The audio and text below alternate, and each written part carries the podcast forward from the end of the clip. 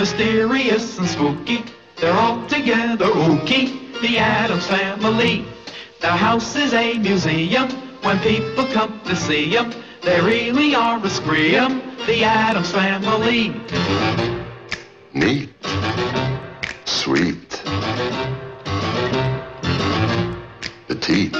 So get a witch's shawl on, a broomstick you can crawl on. We're gonna pay a call on the Adams family.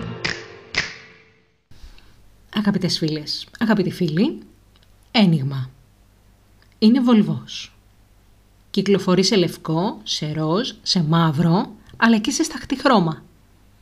Είναι μέλος της μεγάλης οικογένειας των Alliums, μονοκοτιλίων ανθοφόρων φυτών, συγγενείς με το κρεμμύδι, το πράσο, αλλά και το σκηνόπρασο. Χρησιμοποιείται για να νοστιμήσει τα φαγητά, μ, για να αντιμετωπίσουμε το κακό το μάτι, κυκλοφορεί και ως πλεξούδα, λανσάρεται ως κολλιέ γύρω από το λαιμό μας, για να, εντάξει, εμείς που είμαστε όμορφες, να μην μας γλωσσοφάνε και το χρησιμοποιούμε για να αντιμετωπίσουμε και τους βρικόλακες. Φίλες και φίλοι ακροατές, σήμερα στην εκπομπή Αλακάρτ, στο διαδικτυακό ραδιόφωνο του Ελληνικού Ανοιχτού Πανεπιστημίου, θα μιλήσουμε για το σκόρδο. Και για να σας λύσω την απορία του πώς μου ήρθε να μιλήσουμε για το σκόρδο, αφορμή ήταν η σκηνή από τον Goodfellas, όπου ο Πολ Σορβίνο ψιλοκόβει μια σκελίδα σκόρδο με ένα ξηράφι και από πίσω ακούγεται η συνταγή. Αυτά είναι. Μαγικές στιγμές. Έχετε ακούσει το soundtrack από το Goodfellas; Βάλτε το επί τούτου. Προσέξτε τα τραγουδιά. Είναι θεϊκό. Σκόρδο αγαπητές και αγαπητοί. Σκόρδο σήμερα στη συντροφιά μας. Boom, boom, boom.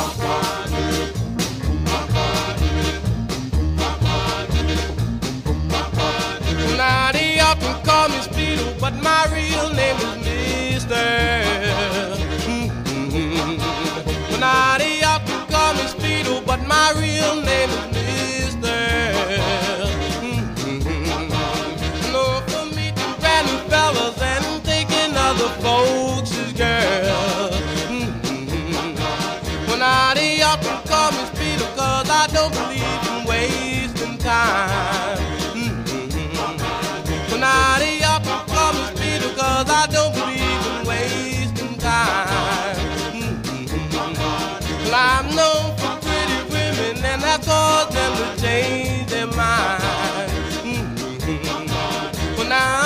call me Joe, some may call me Mo.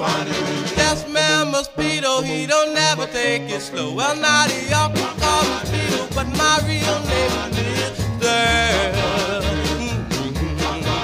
Now they often call me Speedo, but my real name is Mister.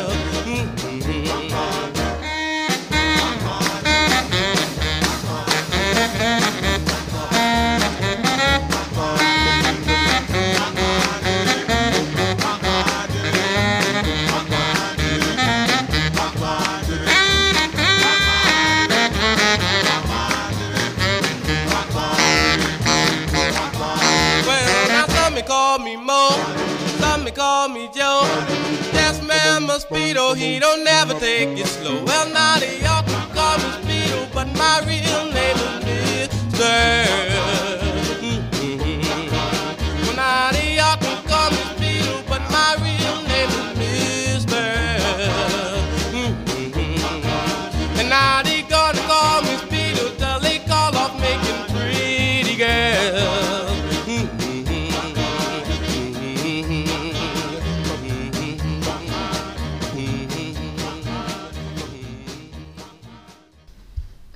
μελέτες που έχουν ε, γίνει σε συγγράμματα του παρελθόντος για να δούμε πότε ακριβώς ξεκινήσαμε να χρησιμοποιούμε το σκόρδο και τους υπόλοιπους βολβούς της οικογένειας αυτής με τα μυρωδικά, πράσα, σκηνόπρασα, κρεμμυδάκια, τα οποία στις γραφές μπαίνουν στη μεγάλη οικογένεια των μπαχαρικών. Όχι όπως τα έχουμε εμείς στο μυαλό μας, αλλά με μία πιο ευρία έννοια, η οποία έχει να κάνει με το ότι μπαχαρικά είναι όλα αυτά τα συστατικά τα οποία βάζουμε επιπλέον στο φαγητό για να καλυτερεύσουμε, να βελτιώσουμε τη γεύση τους και τη συντήρησή τους ως ένα μέρος. Το σκόρδο έχει μία ιδιαιτερότητα. Ως επιτοπλίστων, έχει δύο μάλλον. Η πρώτη είναι ότι ως επιτοπλίστων, όπως και όλα τα καυτερά μπαχαρικά, τσίλι πιπεριές, πιπεριά, όλα αυτά τα οποία είναι θερμά, τα συναντάμε σε χώρες με ζέστη. Εδώ υπάρχει μία εικασία, η οποία λέει ότι αυτά τα συστατικά τα προσθέτανε στα φαγητά για να μπορέσουν να καλύψουν τη δυσάρεστη γεύση η οποία δημιουργούταν από την αλλίωση των ε, φαγητών στα χρόνια όπου δεν υπήρχε η ψήξη, η κατάψυξη, η συντήρηση και όλα αυτά τα μέσα τα οποία έχουμε σήμερα. Μία άλλη παράμετρος λέει ότι το σκόρδο ενστικτοδός βγάζει αυτή τη μυρωδιά του θείου η οποία από το παρελθόν είχε την τάση να μην είναι ευχάριστη στους ανθρώπους. Αυτό γιατί αυτή η αίσθηση του θείου ε, βγάζει μία εσάν σε ένα τελείωμα σύψης. Ε, ότι κάτι είναι χαλασμένο. Είναι αυτή ακριβώς η αίσθηση, το, η άβρα, η οποία ανοιχνεύουν πάρα πολύ εύκολα τα ζώα και τα έχει βοηθήσει βέβαια να επιβιώσουν γιατί δεν καταναλώνουν κάτι το οποίο είναι χαλασμένο. Όμως η γεύση είναι εκπαίδευση. Οπότε οι επιστήμονες θεωρούν ότι εκπαιδεύσαμε τους εαυτούς μας να μας αρέσουν όλα αυτά τα μέλη της οικογένειας των Alliums, όπου είναι τα κρεμμύδια που μας φέρνουν δάκρυα όταν πάμε να τα κόψουμε.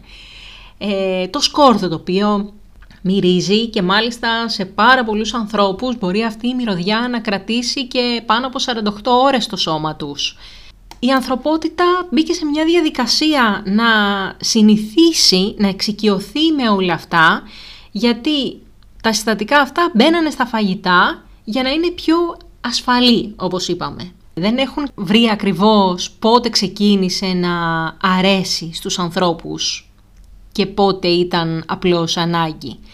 Παρ' όλα αυτά παρατηρείται σε βάθος χρόνου μια πάρα πολύ γρήγορη εξοικείωση είναι κάτι που το συνηθίζουμε, γίνεται πολύ εύκολο από γενιά σε γενιά και μάλιστα θεωρείται ότι στο χρονογράφημα η πρώτη γενιά το συνηθίζει, η επόμενη το λατρεύει και για τους αμέσως επόμενους είναι κάτι απόλυτα φυσικό. Θεωρείται ότι τα μωρά έχουν μία έμφυτη αποστροφή στα αρώματα φαγητού που τρώει η μητέρα αλλά δεν της αρέσουν.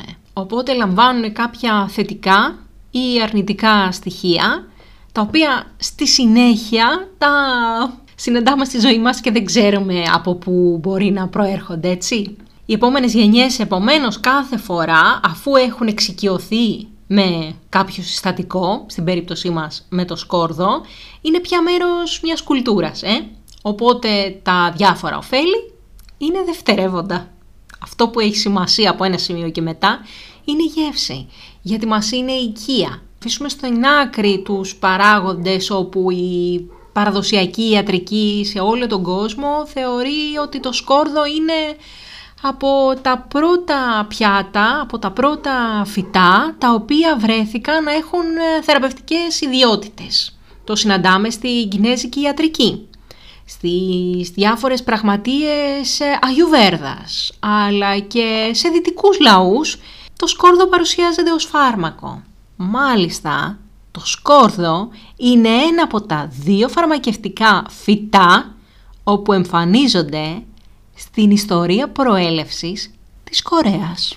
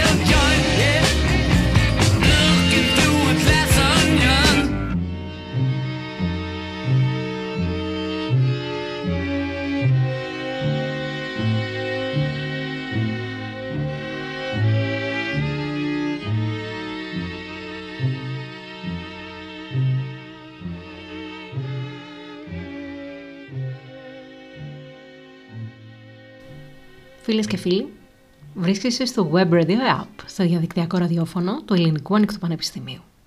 Είμαι η Αγγελική Σαββίδου και θα σας πω τον επικρατέστερο ίσως μύθο που υπάρχει για το πώς δημιουργήθηκε η Κορέα. Μια φορά και ένα καιρό ήταν μια αρκούδα και μια τίγρης και ήθελαν να γίνουν ανθρώπινα όντα. Προσευχήθηκαν λοιπόν σε ένα ουράνιον να τους μετατρέψει σε ανθρώπους, να τους μεταμορφώσει. Τον τους έβαλε μια δοκιμασία. Να μείνουν για 100 μέρες σε μια σπηλιά έχοντας μόνο δύο πράγματα. Μία στίβα από κάτι άμορφο που δεν ξέρανε τι είναι και 20 βολβούς σκόρδου. Μετά από λίγες μέρες η τίγρη εγκατέλειψε. Βγήκε έξω και παρατηρούσε την αρκούδα να πετυχαίνει το σκοπό τους. Τι να κάνει λοιπόν το ουράνιον, τη μετέτρεψε σε μία όμορφη γυναίκα. Και επειδή του άρεσε πάρα πολύ, έγινε και αυτός άνθρωπος. Και παντρευτήκανε. Και κάνανε ένα γιο, τον οποίο ονόμασαν Πιγκουίνο. Οι τρεις τους ήταν μια οικογένεια, η οποία δημιούργησε το πρώτο κορεάτικο βασίλειο. Οπότε βασικά οι Κορεάτες υπάρχουν λόγω του σκόρδου.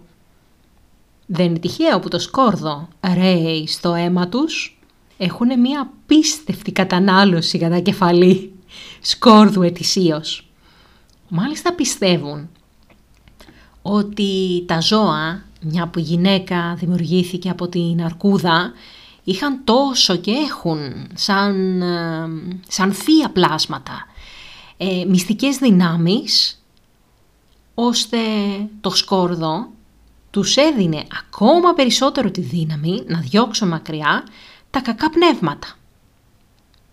Κατανάλωναν λοιπόν σκόρδο σαν να μην υπάρχει αύριο. Και όπως είπαμε αυτό, συνεχίζεται ακόμα και σήμερα.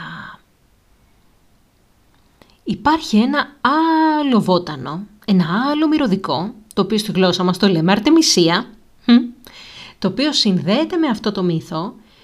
Η παράδοση λέει ότι η Αρτεμισία έχει πάρει το όνομά της από τη θεά Άρτεμις, η οποία για τους ε, αρχαίους λαούς συμβόλιζε τη γένεση των παιδιών. Αν λοιπόν έβαζες το σκόρδο ως αρσενικό μαζί με την Αρτεμισία που είναι θηλυκιά, δεν είχες παρά να διαιωνίσεις το βασίλειό σου.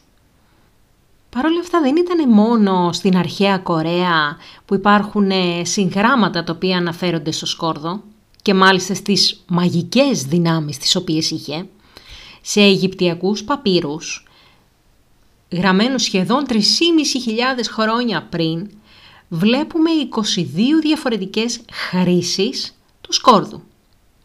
Από δερματικές παθήσεις μέχρι να σκοτώνουν τα παράσιτα, αλλά και ως τεστ γονιμότητας χρησιμοποιήθηκε. Με αρκετά λανθασμένα αποτελέσματα από ό,τι δείχνουν τα ευρήματα. Το σκόρδο όμως υπήρξε πρωταγωνιστής και στην πρώτη καταγεγραμμένη απεργία. Όταν φτιαχνόντουσαν οι πυραμίδες, για να δυναμώσουν οι σκλάβοι, οι εργάτες, οι στρατιώτες, τους έδιναν να καταναλώνουν σκόρδο. Superfood. Σε κάποια στιγμή όμως άρχισε να φθήνει αυτό το συνήθιο. Οπότε οι εργάτες αρνήθηκαν να εργαστούν μέχρι να επανέλθει η τροφή, το σκόρδο δηλαδή, στο μενού στην πρώτερη κατάσταση. Επέμεναν, επέμεναν, επέμεναν, τα κατάφεραν. Με την επιστροφή του σκόρδου στο μενού η απεργία έληξε.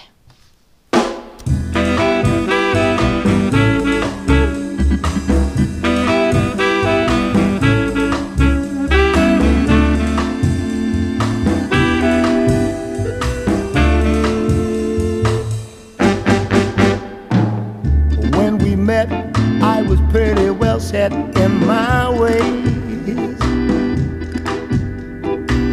I didn't care how or where I spent my day.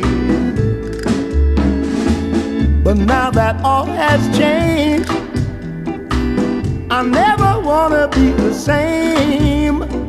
Love you so that all I know is I don't wanna be without you, baby. Like before. Oh. I don't wanna be without you, baby. No more. I confess I could have cared less at the time. Was even glad the nothing I had was all mine. But since the day I keep it to myself. Every day you'll hear me say, I don't wanna be without you, baby like before.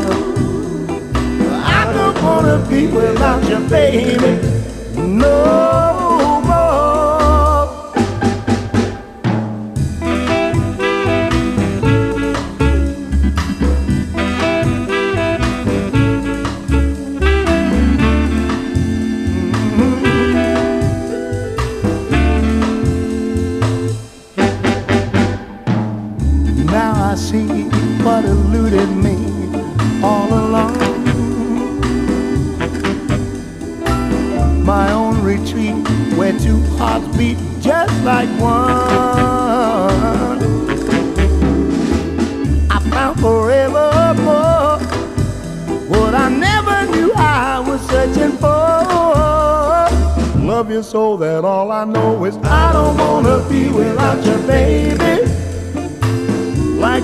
before. I don't wanna be without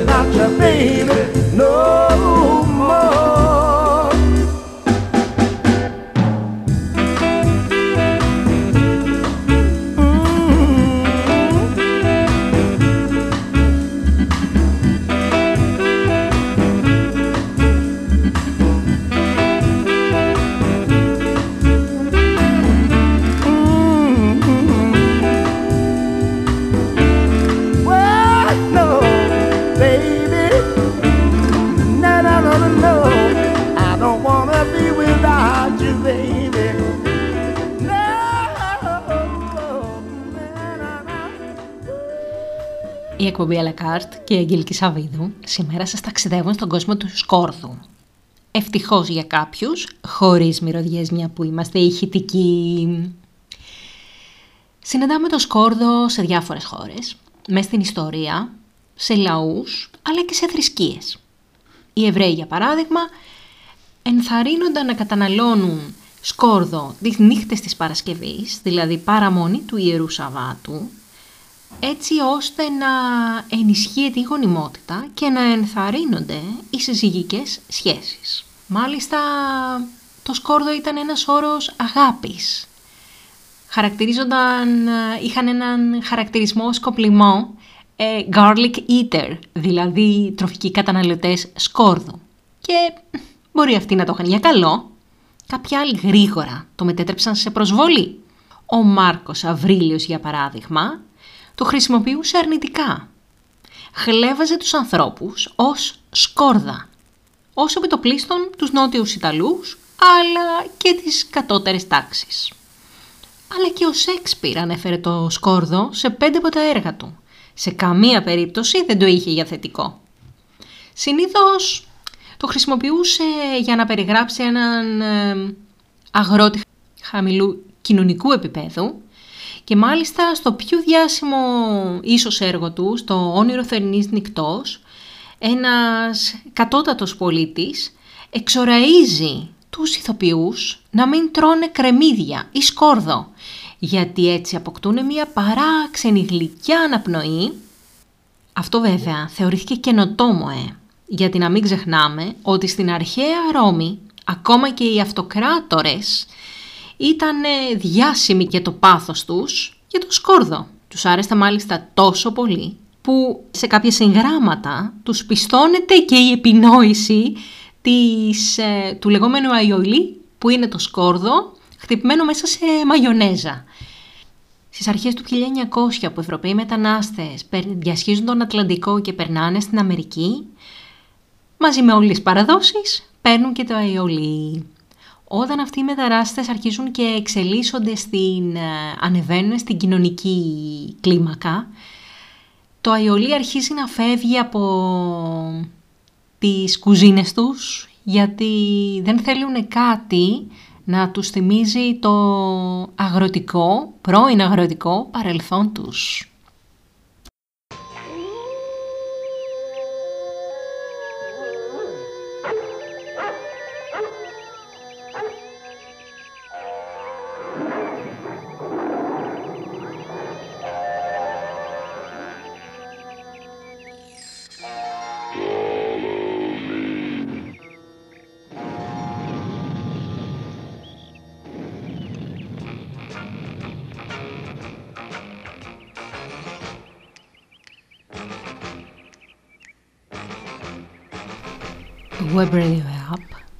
Και συνεχίζουμε με συμβουλές, σοβαρές συμβουλές.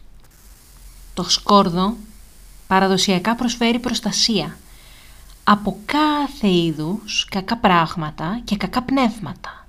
Στη Σουηδία υποτίθεται ότι προστατεύει τις αγελάδες από τα τρόλς.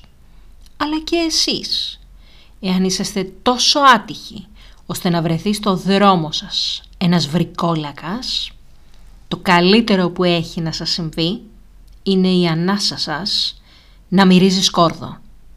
Γιατί τότε δεν μπορούν να πιούν το αίμα σας. Αυτό είναι που θα σας προστατεύσει. Κάτι τέτοιο έκαναν και πολύ πίσω στο παρελθόν οι άνθρωποι στην αρχαιότητα πριν από χιλιάδες χρόνια. Έβαζαν σκόρδο σαν φυλαχτό γύρω από το λαιμό τους. Βάλτε κι εσείς μικρά πακετάκια σκόρδου στις πόρτες για να ακολουθήσετε την παράδοση.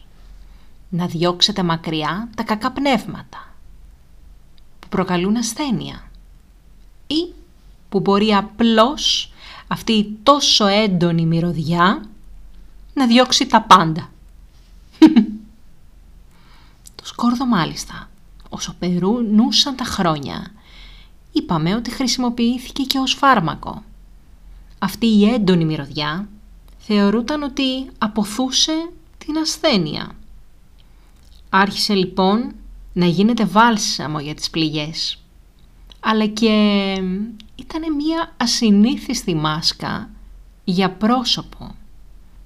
Κάπου στα 1600 οι παθολόγοι φημολογούταν ότι έβαζαν σκόρδο και άλλα βότανα μέσα σε μάσκες τις οποίες χρησιμοποιούσαν για να προστατευτούν από την πανούκλα. Θεωρητικά όμως, αυτό το splints, αυτή η essence, αυτό που στην πραγματικότητα λέγεται Allison, από τη στιγμή που θα βγει από το σκόρδο, σε 10 λεπτά, έχει εξαφανιστεί. Άρα δεν είναι βιολογικά ενεργό σε διάλειμμα. Εξατμίζεται και δεν θα μπορούσε να προστατεύσει από τίποτα. Και μπορεί ναι μεν να θεωρούταν ότι μπορούσε να βοηθήσει στην καταπολέμηση της πανούκλας και στον καθαρισμό των λοιμόξεων, ένα πράγμα το οποίο σίγουρα και είχε αποτελέσματα, είχε χρησιμοποιηθεί το σκόρδο, ήταν ως αντιβιωτικό στον Πρώτο Παγκόσμιο Πόλεμο η Βρετανική κυβέρνηση τότε έκανε κάλεσμα, απέφτεινε κάλεσμα στο κοινό, στον κόσμο, στο λαό, να σώσει το σκόρδο, έτσι ώστε να μπορούν να το στείλουν στο μέτωπο για να βοηθήσουν στη θεραπεία των στρατιωτών στα χαρακόμματα.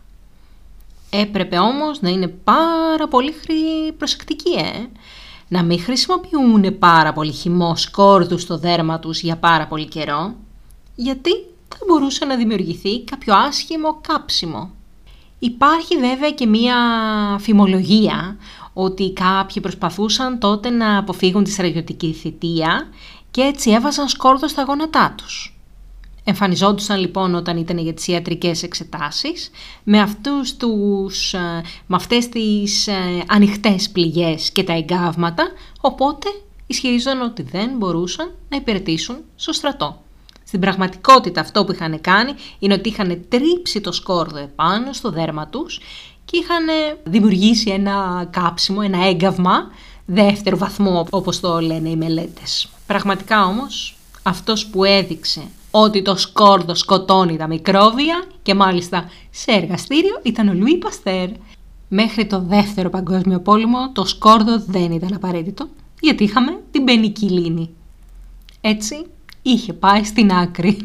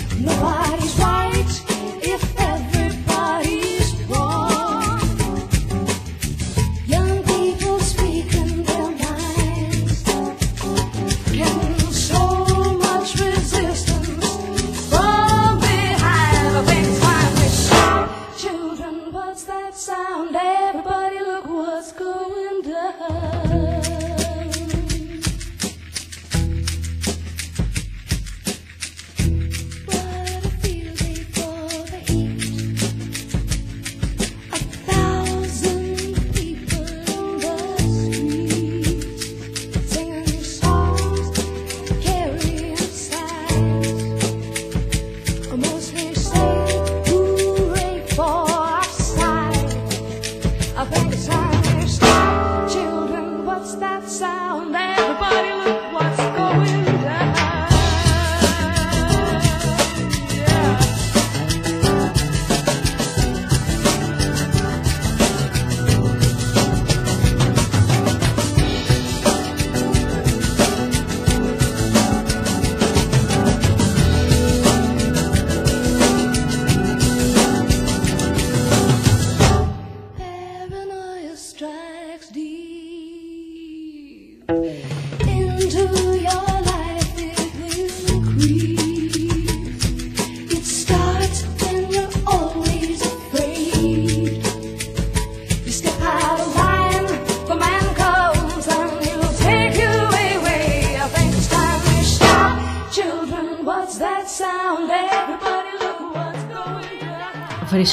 Βρισκόμαστε στο Web Radio App, στο διαδικτυακό ραδιόφωνο του Ελληνικού Ανοιχτού Πανεπιστημίου. Και η Αγγελική Σαββίδου γυρνάει το χρόνο πίσω στο 16ο αιώνα, τότε που η Ιταλική αριστοκρατία καλείται να λύσει ένα δίλημα, όπου πυρήνας του είναι το σκόρδο. Τα άτομα τα οποία, τα πρόσωπα, τα οποία δημιουργούσαν γεύση, Δηλαδή μαγείρευαν, έφτιαχναν διάφορες γευστικές δημιουργίες για να δείξουν ότι ήταν έτσι μιας κατάστασης ανώτερης. Έπρεπε το φαγητό το οποίο παρασκεύαζαν να έχει τα καλύτερα και τα πιο σπάνια μπαχαρικά. Συναντούσαμε λοιπόν σαφράν, κανέλα, γαρίφαλο, τζίντζερ. Ό,τι απλό και κοινότυπο δεν έπρεπε να εμφανίζεται. Το σκόρδο δεν ήταν ούτε σπάνιο, ούτε καλό. Ήταν υπέροχο. Ήταν πάρα πολύ νόστιμο. Τι έπρεπε λοιπόν να κάνει τότε ένας ευγενής και μία μαγείρισα αρχόντισα, πώς θα το αντιμετώπιζε αυτό; Πώς θα έφερνε αυτό το ταπεινό σκόρδο μέσα στην κουζίνα; Για να έχουν λοιπόν το σκορδάκι τους και να μπορούν να το φάνε, οι σεφ των αριστοκρατών επινόησαν ένα τρίκ. Χαρακτήρισαν το σκόρδο ως συστατικό εντυπωσιακό. Για να το βγάλουν λοιπόν από τα στιγματισμένα συστατικά, από αυτά που ήταν μη κοινωνικά αποδεκτά, όπως το κάνανε και με κάποια άλλα, συνέδεσαν το σκόρδο με κάποια πιο πλούσια, πιο πατριωτικά τρόφιμα, κρέατα, ακριβά μπαχαρικά, αλλά και παλαιωμένα τυριά. Έτσι, με αυτή την απλή προσέγγιση, έκαναν ένα είδος γαστρονομικής αλχημίας που επέτρεψε στο σκόρδο να εξαφανίσει τη μυρωδία της φτώχειας και της μιζέριας και να εμφανιστεί στα τραπέζια των ευγενών. Στην Ιταλική κοινωνία της αναγέννησης αυτό που τρώγανε συνδεόταν άμεσα με την κοινωνική τους κατάσταση, με το κοινωνικό στάτους που λέμε. Ήταν εμφανές επομένως ότι όταν υπήρχε έτσι πλούσια ε, κατανάλωση σαφράν, το οποίο ήταν το πιο ακριβό μπαχαρικό στον κόσμο και το συναντάμε και στα βιβλία μαγειρικής των πλουσίων και υπήρχε αυτός ο σύνδεσμος, το να αποτυπώνεται στη βιβλιογραφία εκείνη την περίοδο, όπου συνήθως έχουμε και παρατσούκλια ή ψευδόνυμα που λέμε, που έχουν τις ρίζες τους σε διάφορα αρωματικά λαχανικά, τα οποία όμως αναφέρονται στις κατώτερες τάξεις τις κοινωνικές και να χαρακτηρίζονται ως α, κρεμμυδοφάγοι ή φαβοφάγοι ή ακόμα και σκορδοφάγοι. Μμμ, στιγματιζόντουσαν δηλαδή. Σε μια συλλογή διηγημάτων στα τέλη περίπου του 15ου αιώνα, η οποία λέγεται «Νόβελε Πορετάνε», ο αναγεννησιακός δημιουργός της, Giovanni Sabatino Deliarienti, περιλαμβάνει μέσα μία ιστορία ενός βαλέ, ο οποίος είναι δυσαρεστημένος με την κοινωνική του θέση. Ζητά επομένως από τον άρχοντα να τον κάνει πότη. Ο άρχοντας, ένας άντρας ο οποίος καταλαβαίνει ότι είναι αμετάβλητη η κοινωνική ιεραρχία, προσπαθεί να εξηγήσει την αδυναμία της ικανοποίησης αυτού του αιτήματος. Αλλά ο Βαλές συνεχίζει να ζητάει. Έτσι ο άρχοντας αποδεικνύει την άποψή του χρησιμοποιώντας το σκόρδο.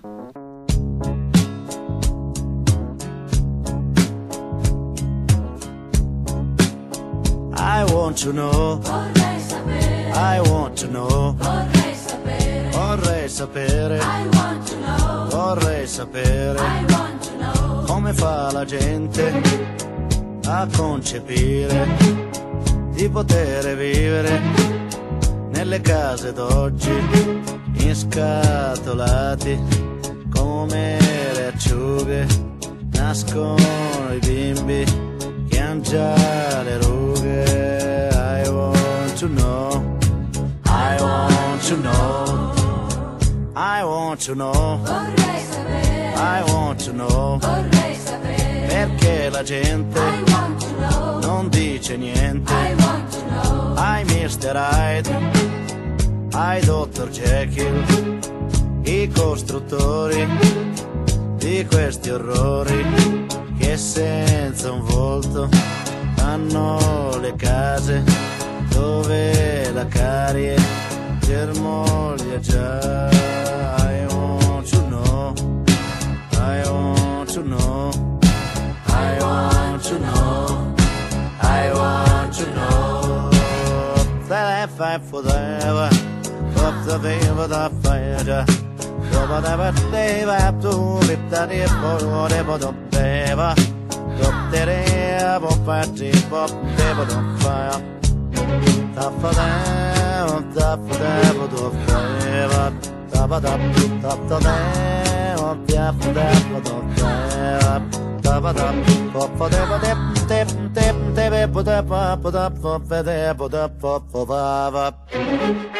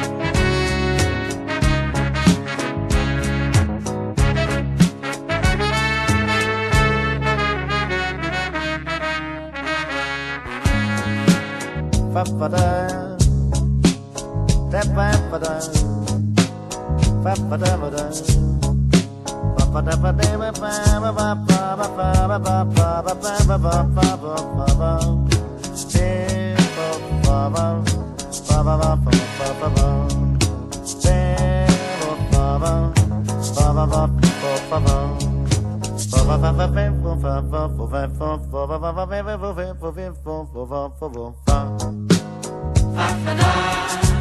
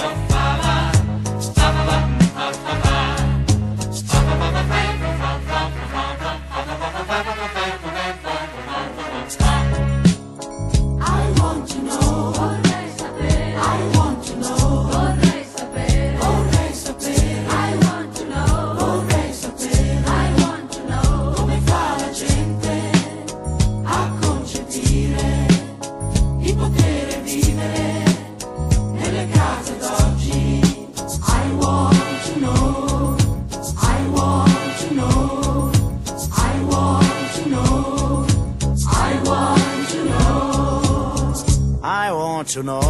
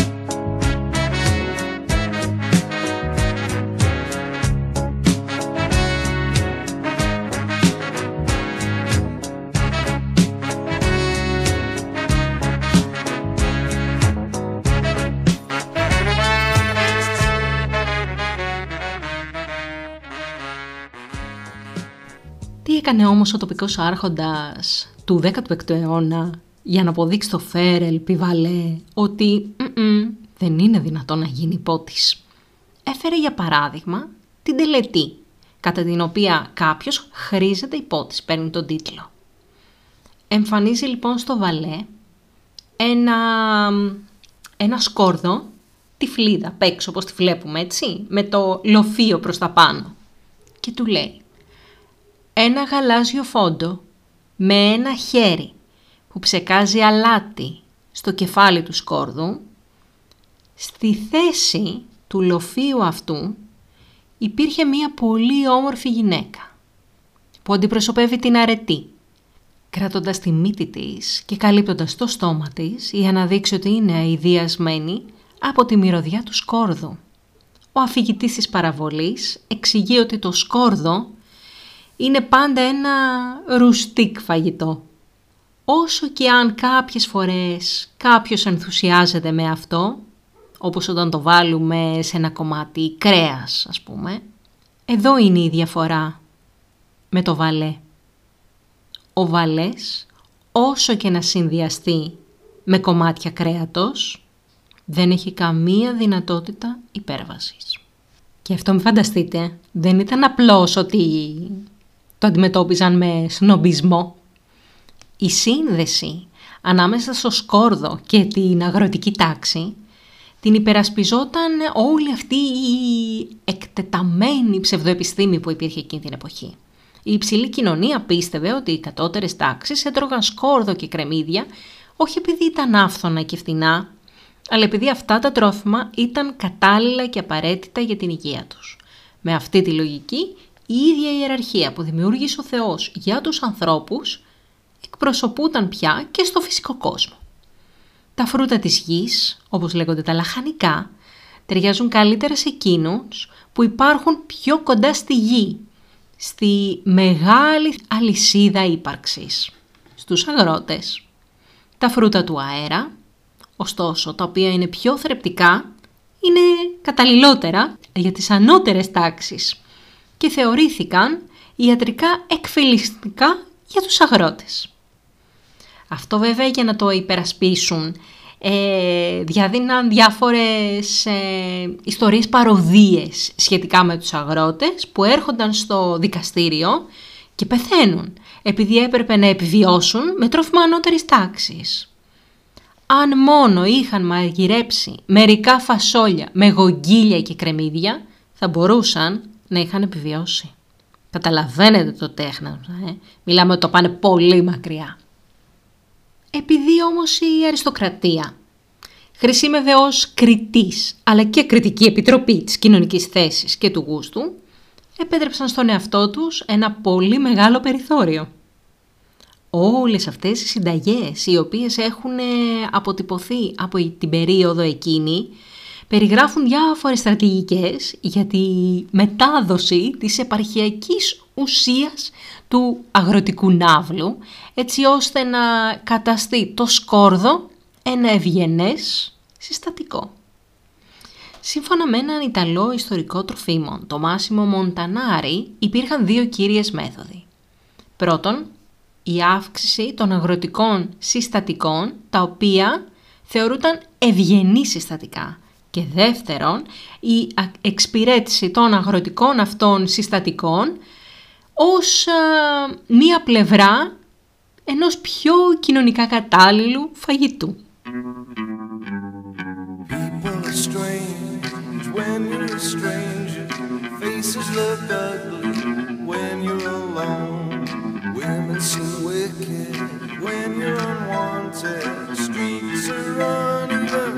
When you're down, when you're strange.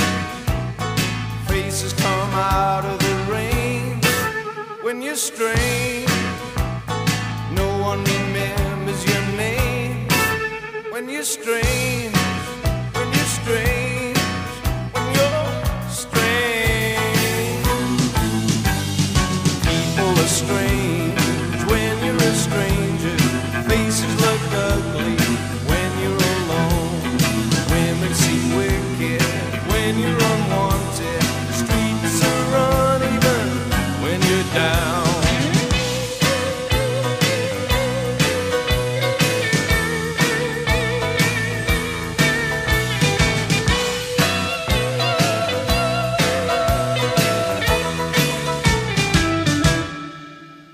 Strange Faces come out of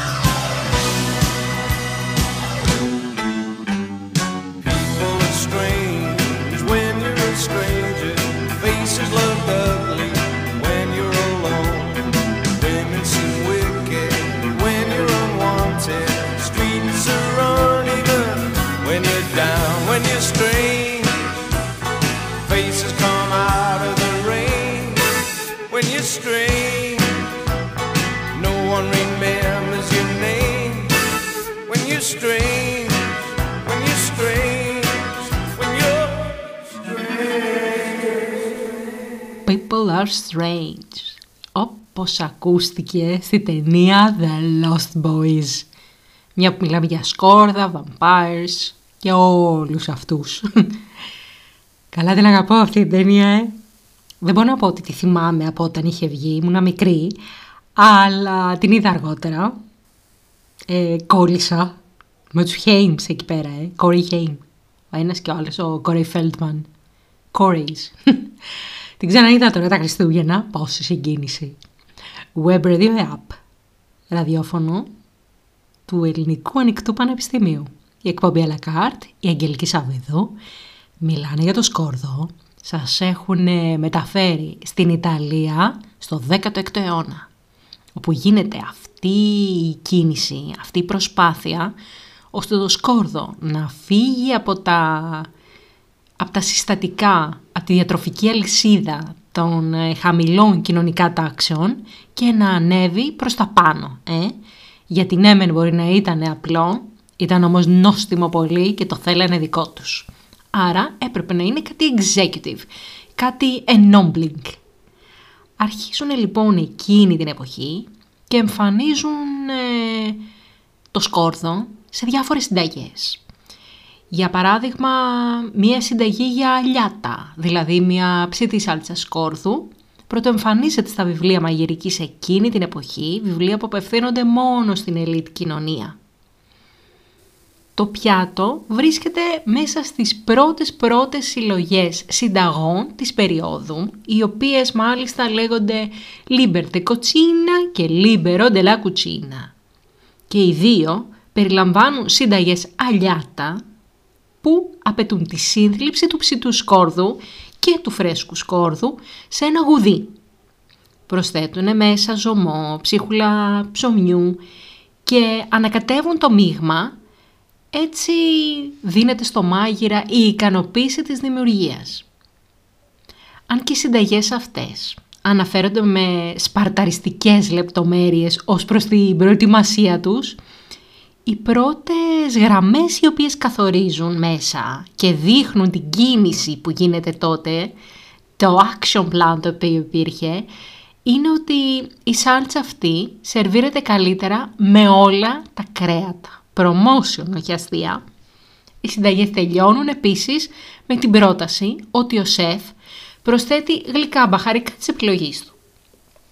Έτσι, αν κάποιος έχει δημιουργήσει μια αλιάτα από τα μεσαιωνικά εκείνα κείμενα, έχοντας τα ως πηγή, τα γλυκά μπαχαρικά τα οποία αναφέρονται δεν είναι άλλα από σαφράν, κανέλα, γαρίφαλο, μοσχοκάριδο ή τζίντζερ το οποίο βέβαια δεν έχουν να κάνουν τίποτα με τη γεύση.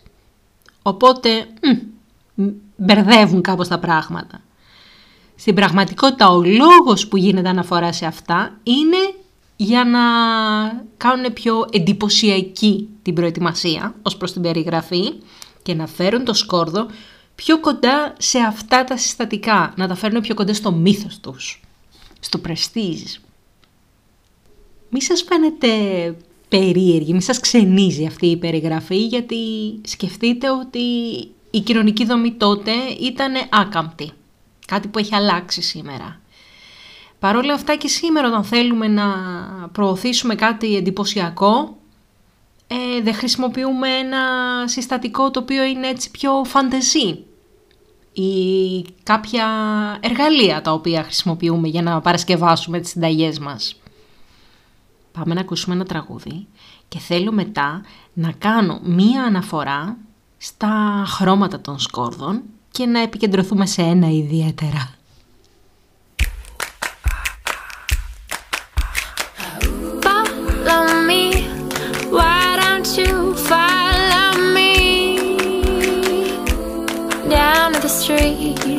Back to my house? Watch your step, I'm number one B. Come on in, I'm sorry for the mess. I saw you standing there, and I asked you for a light. I slightly touched my hair.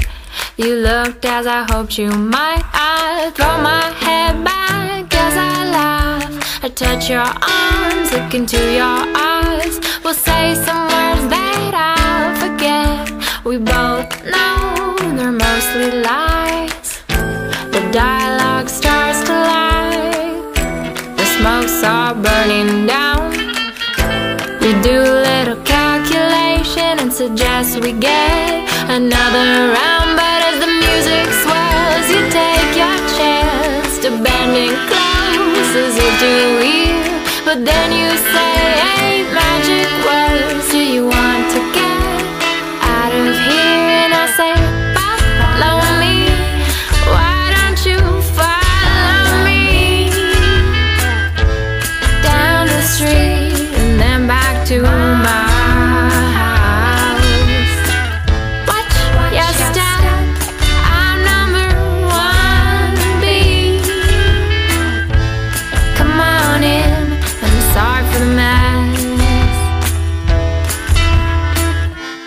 probably think she's being bad. Well, that's just going straight to hell. And this is just a girl who wants, who's not afraid to help herself. Cause every boy she's ever known is just a peach in a sweet ass pie. So how could you hope to say no when you see him walking by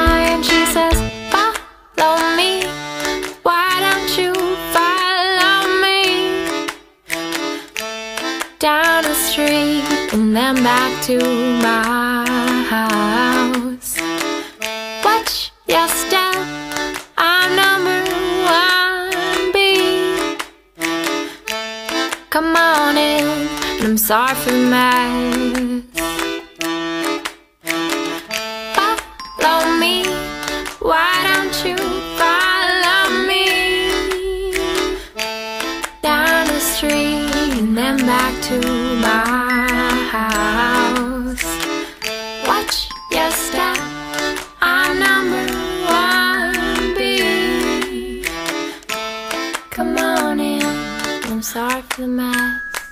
Για να δούμε λίγο τα χρωματάκια τα οποία υπάρχουν στα σκόρδα. Εκτός από αυτό το παραδοσιακό λευκό με τη πράσινο λαχανή φύτρα που γνωρίζουμε.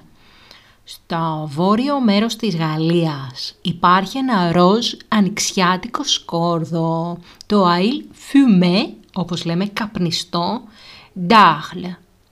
Έχει πολύ μεγάλη διάρκεια ζωής λόγω των παραδοσιακών μεθόδων πλέξης του σκόρδου αλλά και του καπνίσματος στο οποίο υποβάλλεται με τοπική τύρφη, λιγνίτη, άχυρο και πριονίδι. Αν σκεφτούμε ότι στη χώρα δεν έχει πάρα πολύ ήλιο, ιδιαίτερα σε εκείνο το σημείο, είναι βόρειο-ανατολικά της Γαλλίας, πολύ πολύ ψηλά στη χώρα. Για να στεγνώσεις σωστά το σκόρδο, η διαδικασία του καπνίσματος διατηρεί τους βολβούς, τους εμποδίζει να χαλάσουν από την υγρασία, από το υγρό κλίμα το οποίο υπάρχει στο βορρά. Επίσης, τα γαρίφαλα σκόρδου Arl, τα οποία υπάρχουν στην περιοχή, έχουν ένα σκούρο ροζ χρώμα και αφού καπνιστούν για τουλάχιστον 7 μέρες, αποκτούν ένα μοναδικό καπνιστό άρωμα. Αν σας δοθεί ευκαιρία, δοκιμάστε το. Γαλάκι δεύτερο, το Ail Roger de Lautrec, όπως λέμε Toulouse-Lautrec, κάπως έτσι. Είναι το καλύτερο σκόρδο της Γαλλίας, με ροζ σκελίδες και λευκό δέρμα στο εξωτερικό του. Καλλιεργείται στη μεσαιωνική πόλη Λοτρέκ στην περιοχή Τάρν. Σύμφωνα με μια παλιά ιστορία, ένας ταξιδιώτης χωρίς χρήματα σταμάτησε στο Λοτρέκ για να φάει και καθώς δεν είχε λεφτά να πληρώσει, πλήρωσε με ροζ σκελίδες σκόρδου. Ο ιδιοκτήτης του πανδοχείου τα φύτεψε και έτσι επεκτάθηκε σε όλη την περιοχή. Έχει μια γεύση λεπτή, γλυκιά, είναι πολύ πιο απαλή από αυτό που έχουμε συνηθίσει και χρησιμοποιείται σαν ένα οποιοδήποτε άλλο μπαχαρικό λόγω αυτής της απαλότητας την οποία έχει. Και πάμε στο πιο γκραμ που ήθελα να σας πω. Θα σας το διαβάσω όπως ακριβώς το έχει γράψει η αγαπημένη μου γαστρονομική πένα της κυρίας Θάλιας Τσιχλάκη. Το μαύρο σκόρδο δεν γεννιέται μαύρο. Οριμάζει και γίνεται μαύρο. Δηλαδή πρόκειται για λευκό σκόρδο που παραμένει σε ειδικούς θαλάμους για 40 μέρες, με χαμηλή, σταθερή και απολύτως ελεγχόμενη θερμοκρασία και υγρασία. Και έτσι αποκτά τα φύλλα των σκελίδων του γίνονται κατάμαυρα του εδένου, ενώ εσωτερικά παίρνουν ένα μπέζ κρού χρώμα. Η καραμελοποίηση των σαγχάρων του λευκού σκόρδου, πέρα από την αλλαγή του χρώματος, επιφέρει αλλαγή της υφής. Γίνεται ελαφρώς κολόδες και της γεύσης του. Έτσι, το αψί και σκληρό σκόρδο γίνεται τρυφερό, γλυκό, αποκτά ουμάμι και μία ελαφρά οξύτητα. Αλλά και ένα διακριτικό και ευχάριστο φρουτόδες άρωμα και ελαφρώς σοκολατένιο, ε, όπως του δαμάσκηνου, του σίκου, γλυκόριζας φουντουκιού, που μόλις θυμίζει σκόρδο. Στην Κορέα, όπου παρέχθη για πρώτη φορά πριν πολλούς αιώνες, το πρώτο μαύρο σκόρδο θεωρείται ελιξίριο μακροζωίας και στην Ταϊλάνδη χρησιμοποιείται σε μακροβιωτικά ποτά. Δεν έχω δοκιμάσει. Είναι όμως τα to μου. Έχω λίστες, είπαμε list person. Φτάσαμε στο τέλος. Αγγελική Σαββίδου, Web Radio App, à la carte, για την προηγούμενη ώρα ήταν μαζί σας και μιλούσε για το σκόρδο. Ε, είπαμε και κάτι για vampires, αλλά ήταν πολύ λίγα. Ραντεβού την επόμενη εβδομάδα. Θα ανεβούμε άμεσα στο Mixcloud, να μπορείτε να μας ακούτε ξανά και ξανά. Στο προφίλ μου, Αγγελική Σαββίδου, βρίσκονται όλα τα podcast μας. Πολλά πολλά φιλιά!